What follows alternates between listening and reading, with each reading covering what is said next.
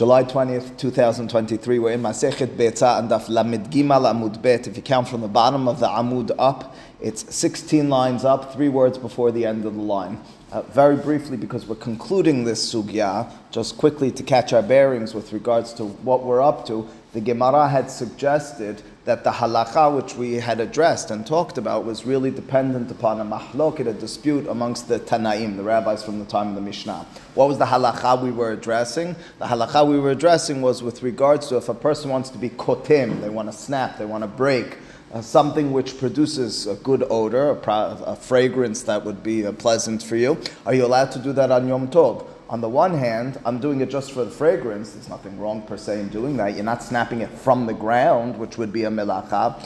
On the other hand, the action of breaking off the branch could be misconstrued and in turn interpreted by yourself and others as something in which I'm fixing the branch. Fixing the branch would be problematic. You're not allowed to craft a utensil on Shabbat or Yom Tov. As a result, there's a claim, one opinion, that you're not allowed to, even though you're breaking it, provided that it's a hard utensil, you're breaking it with the expressed intention of smelling it, since there's a gezerah, there's this restriction of you might come to fix a utensil, to be Makkeh B'Patish, finish off the utensil, that could and should be Asur. That was the opinion of Rabbi Eliezer. Chachamim disagreed. Chachamim permitted under such circumstances. Again, provided that your intention was not to craft a vessel, utensil, but rather just for the smelling.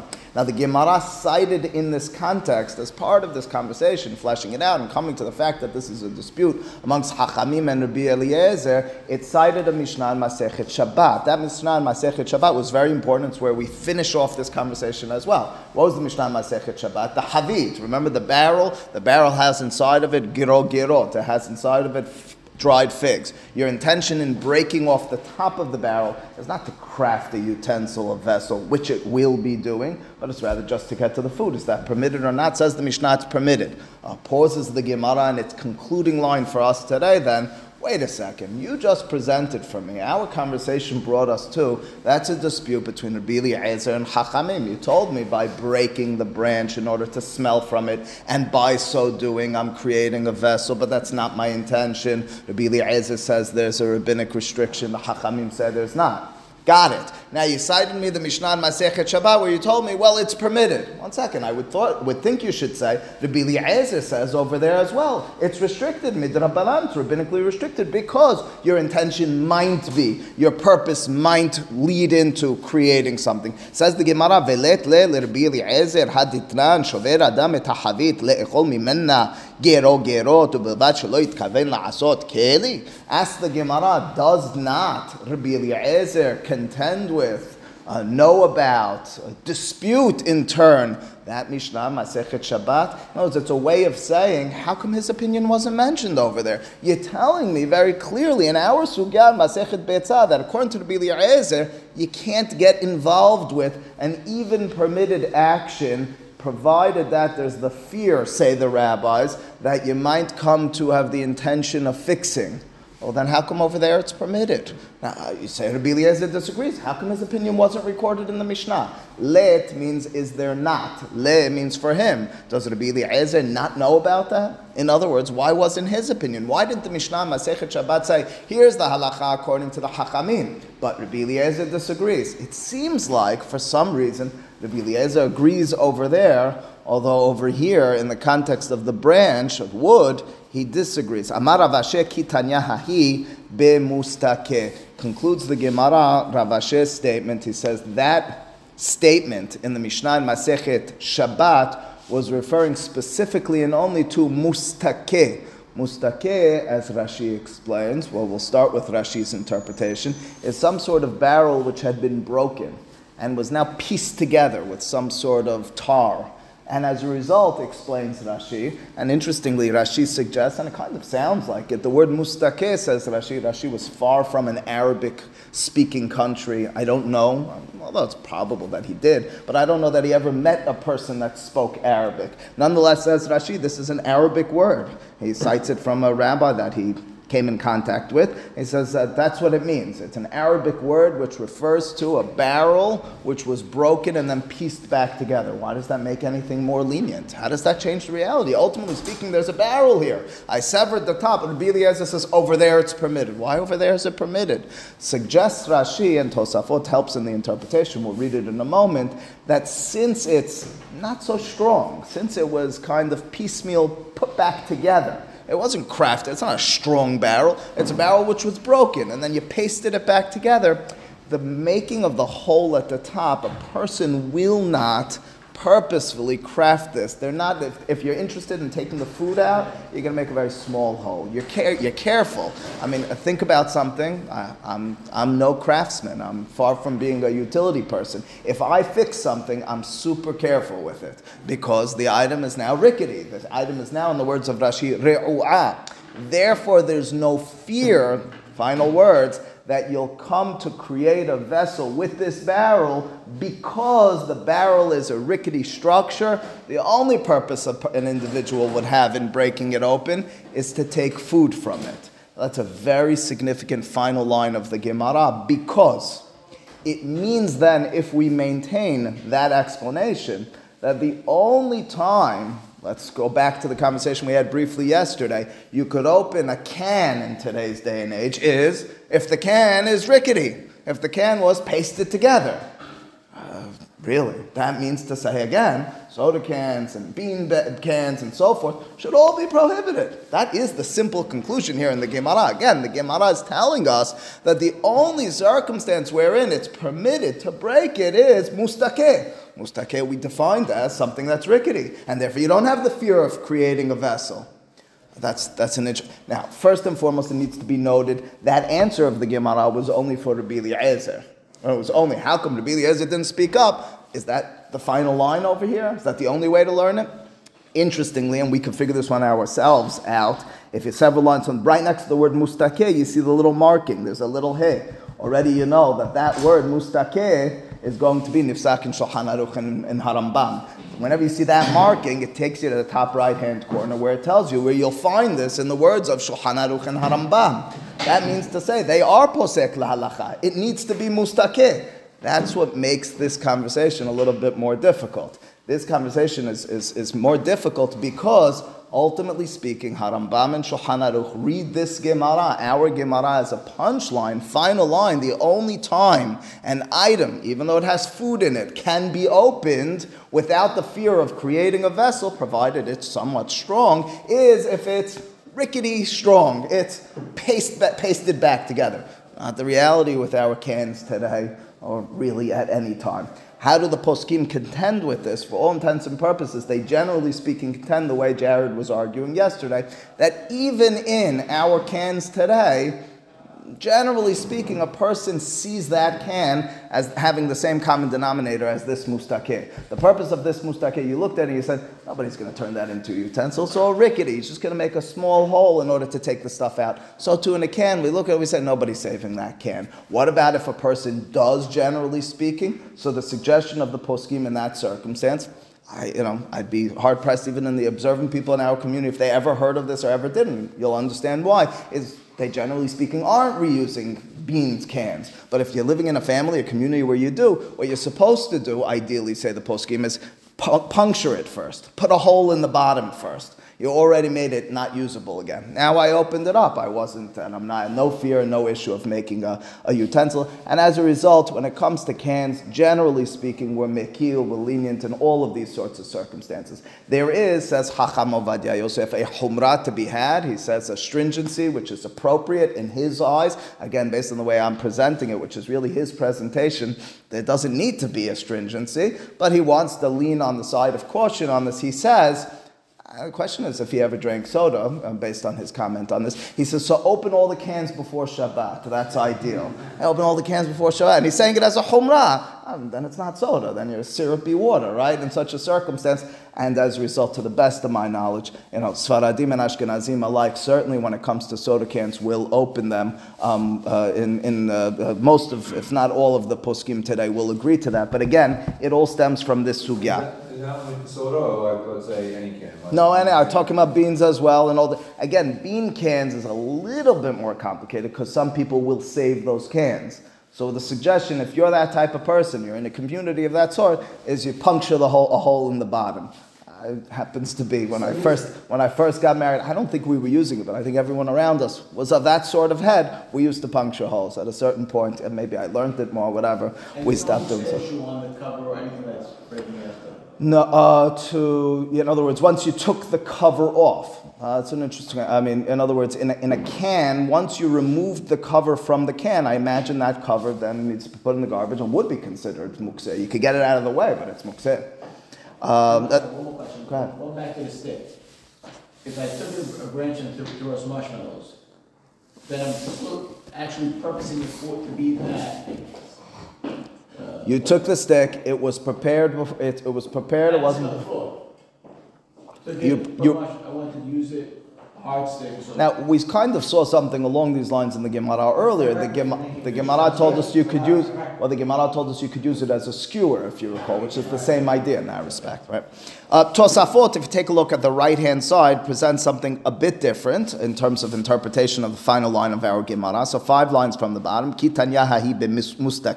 they begin by citing from Rashi. First they tell us, mezufefet, zefet is tar, ure'u'ah, and it means that it's not sturdy. Right, so the barrel in the final line of the Gemara is not sturdy. It's pasted together after it was broken with tar. And the significance being, he explains, Piresh Rashi, de la haishinan li tikun keli. As a result, the rabbis had no restriction, no fear that you'd come to create something, to fix a utensil. De ho'il ure'u'ah harbe, since it's very rickety, it's not sturdy, it's not strong. Yahus aleha, you're going to have a certain care for it. De shemei yikalkel ha'chavit, that by puncturing it, by severing the top, you might ruin the whole thing. And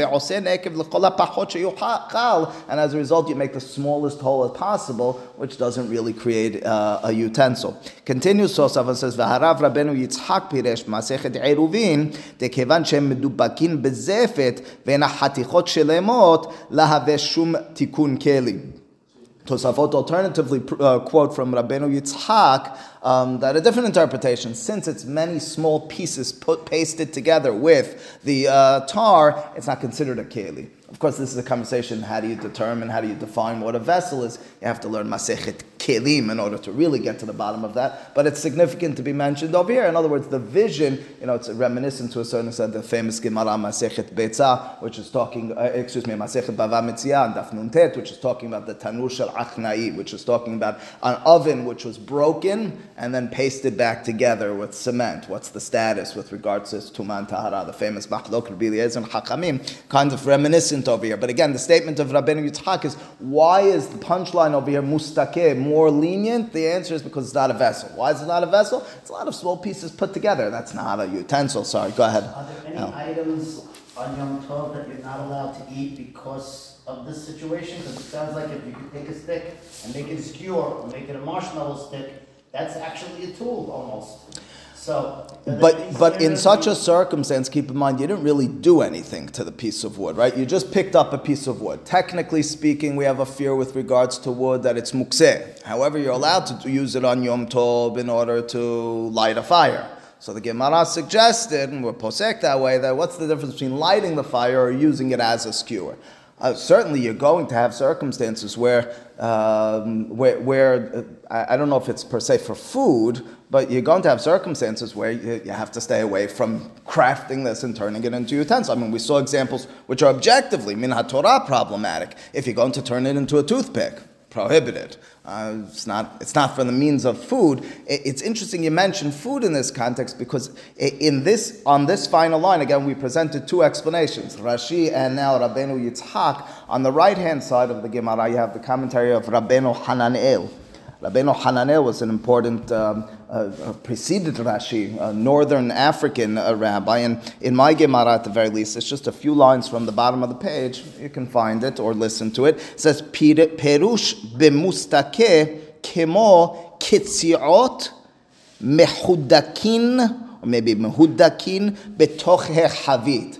He says, what does mustakeh mean? It means that the figs which are inside are pasted to or stuck to the bottom of the barrel.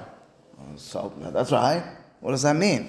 What Rabbeinu Chananel seems to be suggesting, the way the Acharonim interpret his words are, he's saying that since the barrel is only purposeful to be holding the food inside, that's mustakeh. What's the proof? The food is pasted inside of it. You're not really using the barrel, similar to all the circumstances we were just referring to earlier. The cans which have the food inside of them and so forth, there's no problem of tikkun keli. What would you liken that to? But easier, cracking an egg. Is it asur? I'm creating a vessel, am I not? No, that's not a vessel. It was only holding the inside yolk, the inside stuff, right?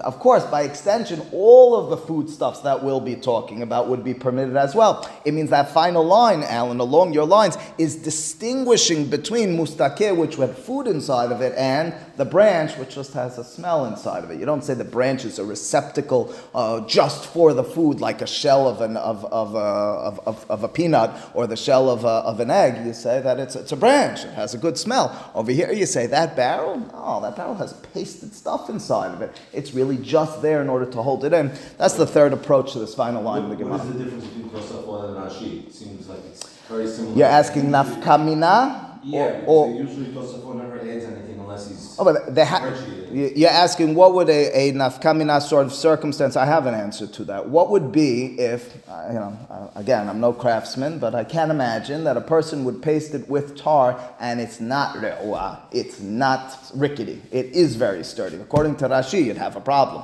According to Tosafot, no, but ultimately speaking, it's a lot of different pieces. I don't care if it's strong or weak. Ultimately speaking, it's a lot of different pieces. That's not considered halachically speaking. No, Tosafot, Rabbeinu, no, first they're quoting from Rashi, and then Tosafot, two lines from bottom. Harav Rabbeinu Yitzchak Piresh, Kevan she'medubakim b'hazefet ve'en ha'chatichot shleimot lahaveh shum tikun keli. Right, it has nothing to do with it being strong or weak. It has everything to do with the fact that it's a lot of different pieces put together. Right? Okay, says the Gemara onward, umegabev min hechaser. If you call, the Mishnah told us that you're allowed to collect the different slivers of and pieces of wood out in the field in order to bring them inside. Tanu Rabbanan, says the Beraita, explaining this further, Migabev min hachaser umadlik. You're allowed to, again, collect, gather pieces of wood from the field and then light them. Shekol ma shebehaser muchanhu. Everything that's out in the field is considered muchan. It's considered not mukse. If it's in your field, if it's in your courtyard, we say that's on your mind from before Yom Tov, no issue of mukse. Ubilvad, shelo ya'aseh siburim siburim. This is provided that, the clause, says the Beraita, you're not making many piles. In other words, you're not making extensive piles. You can gather it all together and bring it in, but you can't pile it up. That's what the Beraita... Rabbi Shimon matir. Rabbi Shimon says, no, you could even have piles. What's the mahlok? What's the issue over here about? Why would you distinguish? Before we continue, the Rishonim do address what we've talked about once or twice already. Why isn't there a melachah over here of me'amir? Remember me'amir? I know we don't think about it very often, but that's making piles. As we mentioned at the time, one of the major opinions in the Gemara is that the mikoshesh etzim, the public violator of Shabbat in the Torah, what melachah was he doing? He was gathering wood. Gathering wood is a melachah, me'amir. Why isn't this me'amir? How could anyone permit this? So, what's that? So your courtyard is on your mind. But you're gathering, you're piecing things together. Is it only the way you could use it this time? Or maybe when you do piles, if you extend? So I think... Now I'm doing it for Jeffrey, all right? Okay. Eli, I think what Jeffrey's suggesting, some of the Rishonim do suggest, so if I'm not mistaken, is that over here, I'm just putting it in pile in order to carry it out. My purpose in making these piles is not to leave it as a pile. The melachah is I'm doing something constructive by making a pile. Over here, my intention is not to leave this out in the field. I'm gathering it together in order to bring it in or in order to bring it to my oven. It's not a purposeful piling. That is one approach. Alternatively, if you recall, we saw in Daf Lamed Aleph, Amud Aleph, at the very top of the Amud, Tosafot said the following, based on the Gemara on Shabbat and Daf Ayin Gimal, Lo shayach imur ela, two lines from top on Lamed Aleph, b'makom shegedelim sham. The only time we consider something melechet me'amir is in the place where it grows. And in turn, the assumption is that this wood got thrown in, strewn through your yard, it's not per se that it grew there. Melachah me'amir is only in the place where it is grown, as the Gemara suggests and explains, according to Tosafot's understanding. Okay, so that's a parenthetical point. Back to our Gemara. So we have a mahlok here in the Beraita with regards to, I went into my field, everybody agrees, in this Beraita I'm allowed to gather the wood that's there, there's no mukse issue. However, says Tanakama, say Chachamim, but don't do siburim, don't have collected, gathered piles. Says Rabbi Shimon, even that's permitted. Says the Gemara, what are they disputing? What splits the two of them? Peleg, it means split or half. What's the mahloket over here? How do you explain why Chachamim and Bishimon disagree? Mor savar mehzeh de kamachnif lemahar uliyoma aharina. Umor savar kederato muchahat alav. Says the Gemara, the mahloket goes as follows. Mor means the master. So the way we're referring to the Chachamim and Bishmon, the one master and the other master, one opinion and the other opinion. Says the Gemara, Chachamim, their opinion is mehzeh. Lahazot means to see. It is seen as, it appears as the kamachnif, that you're gathering limahar for tomorrow, uliyoma aharina, and for another day. In other words, it appears to the onlooker as if, since you're making piles, you're preparing for tomorrow. That could be potentially an isur min haTorah. You're not allowed to prepare. We saw this on Daf Beit, Masechet Beitzah. You're not allowed to prepare. That's the cooking. No, you're not allowed to prepare. I mean, you can't on Shabbat or Yom Tov do any preparation of any sort for the next day. And as a result, the suggestion over here is, by gathering it together, it looks like you're preparing it for the next day. Alternatively, the other opinion says, no, so then why should it be permitted? Kederato muchahat alav. What does it mean, kederato? Kedera is a pot. The fact that you have a pot nearby, well, that's the proof that I'm doing it for today. I mean, why else are you gathering it? The guy walks by and he sees you doing it. He says, my goodness, he must be preparing for tomorrow. And then they say, oh no, but he's got the oven right there and his pot on it. He's doing it for preparation today. That's the mahlok. And how far do we go psychologically with regards to people looking at you? Are they going to make this assumption or not? Question? That was actually my question. Oh, that was oh, okay. All right. Good. Says, all right, but I gave you credit for something else. Says the Gemara, nor en motzi'in etaur vechule. If you recall, the Mishnah in its second to last statement said you're not allowed to produce fire. You're not allowed to bring forth fire. It's not that you're not allowed to use fire. You're allowed to use fire. You can't bring forth fire. Why you're not allowed to bring forth? The Mishnah gave us a lot of ways you would do so, with two rocks, with wood, with sand, with a utensil and water, etc. Right? Tiles. That's right. Says the Gemara, "Mai ta'ama," 4 lines from the bottom. What's the reason that it's asur to be bringing forth fire on Yom Tov? Mishum de kamolid b'Yom Tov, because you'll be giving birth on Yom Tov. Now, of course, you're not giving birth to a baby, but you're giving birth to fire. You're bringing something that didn't exist into existence, and that is rabbinically prohibited. On Daf Kafkimal Amud Aleph, the Gemara, which we didn't learn together yet, the Gemara talks about a circumstance where you're sahufe kasa ashirai, which means that you're taking a cup filled with a perfume of some sort, and you have a silk garment, and you're soaking it. The equivalent today of taking perfume or cologne and spraying it onto clothing. The Gemara says that's prohibited, both on Shabbat and in Yom Tov. You're allowed to put it on your skin, you're not allowed to put it into a garment. Why not? Says the Gemara,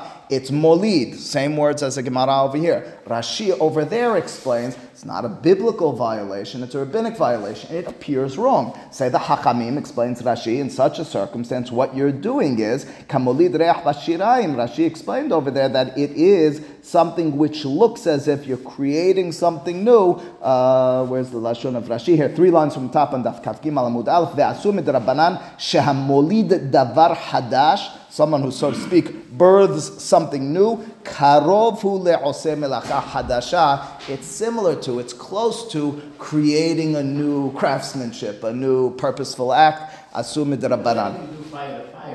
Certainly. So we haven't seen that explicitly, but that's clear. So why can't you do perfume to perfume? I mean, it's perfume to... into a garment. It's the same... Because by extension, you'll say, the idea is now this garment is new. It's different.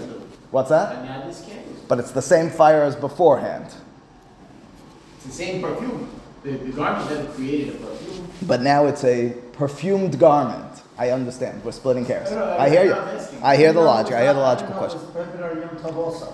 Yom Tov and Shabbat. That's Molid. Harambam in Perek Dalit of Ilchot Yom Tov is a different interpretation to these words in the Gemara. At the very onset of the Perek Dalit, he says the issue over here when the Gemara uses the word Molid, it doesn't mean as we're suggesting that you're birthing something new. It alternatively means that you are preparing a step removed the food preparation in a way that could have been done before Yom Tov. We've talked about this concept more than once. Rabbi Yudan, Chachamim, machshirei ochel nefesh. When you're preparing, not they actually cooking the food. You're preparing the preliminary stages, lighting the fire in a way that could have been done before Yom Tov. I could have lit the fire before Yom Tov. I'm preparing it on Yom Tov. We draw the line over there. Again, rabbinically prohibited, but it's machshirei ochel shaya ifshar la'asot me'erev Yom Tov. That's Harambam's interpretation. There is a suggestion, Maran, Achida, and others, that maybe we don't go leniently this way. Kafahayim and others point out we aren't lenient. What if you had no access to fire before? You were on a trip, you were on something, you really couldn't prepare. You don't have a stationary place. Maybe according to Harambam it would be permitted.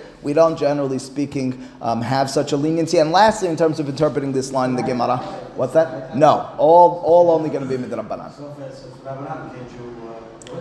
Can't you be makom hatzorech, be lenient? Maybe if it's a mamash, if it's ochel nefesh, you're not going to have any food. Yeah. Why would it be an issue on Shabbat? I understand Yom Tov, taking fire, Eshna. Fire on Shabbat is going to be an isum in HaTorah. Correct. So it's not a rabbinic prohibition. The holadat ish, even the fire on Yom Tov is mutar. To do the spark of fire is asur midrabbanan. On Shabbat, you have a whole extra issue. You're not allowed to be playing with fire at all, not even from a pre-existing fire. That's the point, right? But molid on Shabbat, you'll have in a real circumstance where you're spraying the garment, where you're potentially, although we're matir, I mentioned yesterday or 2 days ago, when you're making the seltzer. That's the conversation that gets entered as well. Why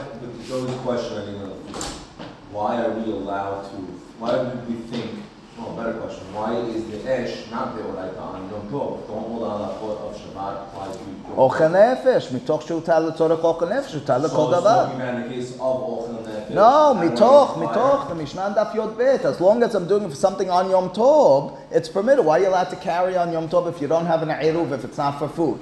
It's mutar, Bet Hillel's opinion, right? Lastly, in terms of interpreting this, Ra'avad, who's the individual from southern France who disagrees with Harambam very often, he suggests at the beginning of Perek Dalit V'chot Yom Tov that the interpretation of our Gemara is yet different as well. He has a third interpretation. Rashi, Molid, Harambam, Machshirei Ochel Nefesh that you could have done before Yom Tov. Ra'avad suggests it's a mukse type of issue over here. That's Ra'avad's interpretation. It's a difficult sell, but that's how he suggests the interpretation over here. He says it's similar to Nolad, right, where the egg was born and it wasn't there yesterday. So to over here, the fire wasn't there. You birthed that fire. It's something along the lines of mukse. Okay, that's what we have in our Gemara. As we mentioned, in Sheilot Teshuvot Beit Yitzchak and others, there has been and was, less today, but once was a real conversation about this with regards to electricity on Yom Tov. Is the circuit, which is closed in creating electricity, actually considered holadat ish? Is the stream there throughout, or are you in some way sparking something new?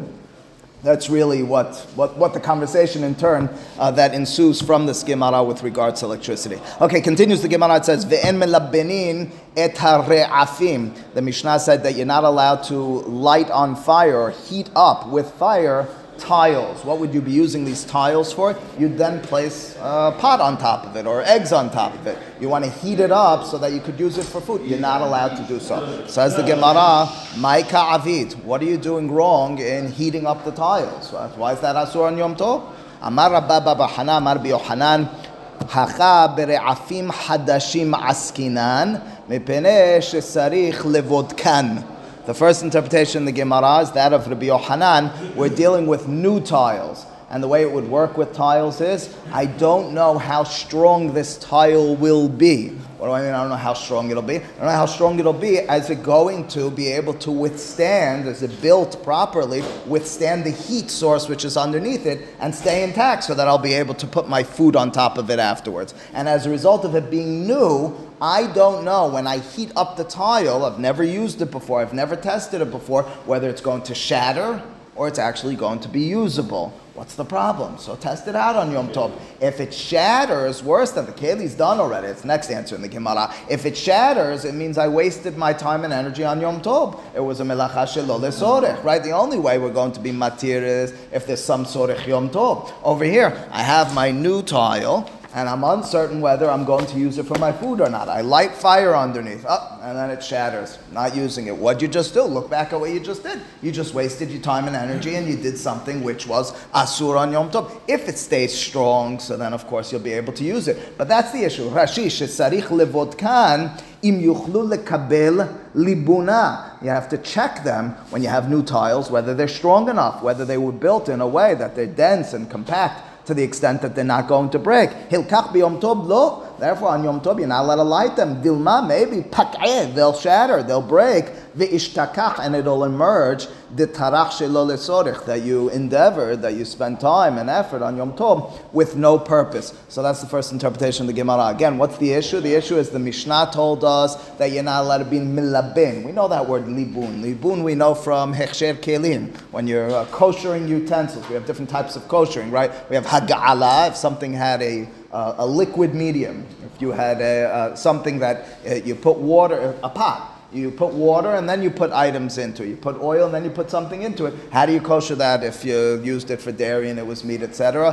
Hag'ala, you then immerse it in boiling hot water. A spoon, a fork, etc. And then you have something called libun. Libun means I have to power it with fire. Why do I need to power it with fire? Because it was used with fire. Like what? Like a grate, like a skewer. There's no medium of liquid. The way that you're going to kosher it is either with a blowtorch or throwing it into fire, literally, right? Like an oven. Oven needs libun as well, and you'll do that in self-cleaning or another way. Okay, so that's what we're dealing with over here. The first explanation of the Gemara is mipenei shetzarich levodkan. They're new ones. And the Gemara has a different interpretation, which seems similar, but in the ensuing lines of the Gemara, you'll see there's a major difference between these two. The issue is not that I'm uncertain whether it'll be durable, and as a result, I have a safek about whether I can do this, because it might emerge as something that was prohibited because it was exerting myself with no use. Rather, Rashi, shetzarich lechosman lehakshotam. Even though my intention is just to heat up this utensil, this tile, what I'm doing by lighting the fire under it is hardening it. In the words of Jesse a moment or two ago, I'm finishing the keli. I'm crafting the utensil over here. Rashi lehakshotam behesek rishon hem mithazekim. In the first lighting underneath it, they become strengthened. Umit kashim, and they become hardened. Hilkach, therefore, afal gavde lesorich Yom Tov, even though it emerges that, yeah, I'm using this for Yom Tov. In other words, it didn't shatter according to this. So even if it doesn't, namehu dehatsolin alehem miu kevan de be'esek en asa keli asur, says Rashi. The issue is that you turned it into a utensil. So we have two suggestions in the Gemara, which again will emerge as fundamental positions on this matter. With regards to the tiles, why can you not light the tile on a strong fire on Yom Tov? First explanation in the Gemara, you're dealing with a new tile, and as a result, there's a fear it might be shattered through lighting the fire. The other explanation, Rashi says, because it's also the first time, I'll be hardening it and finishing the utensil. Harambam and many of the other poskim leave out, they suggest this second interpretation of the Gemara, and they don't say first time. And the suggestion of many is the reason they don't say first time is because every time you use these tiles, you're further strengthening them. Oh, but wait a second, my intention is not to strengthen it. My intention is that it be hard, that it be hot, so that I can cook on it. Why is that a problem? Okay, so that gets into a conversation we've had many times in our Masechet of something called melachah she'ena tzricha legufa. We can flesh that out and discuss it further on another occasion, but that's the two opinions, and we'll deal with them in the ensuing lines of the Gemara. Baruch Adonai le'olam. Amen ve'amen.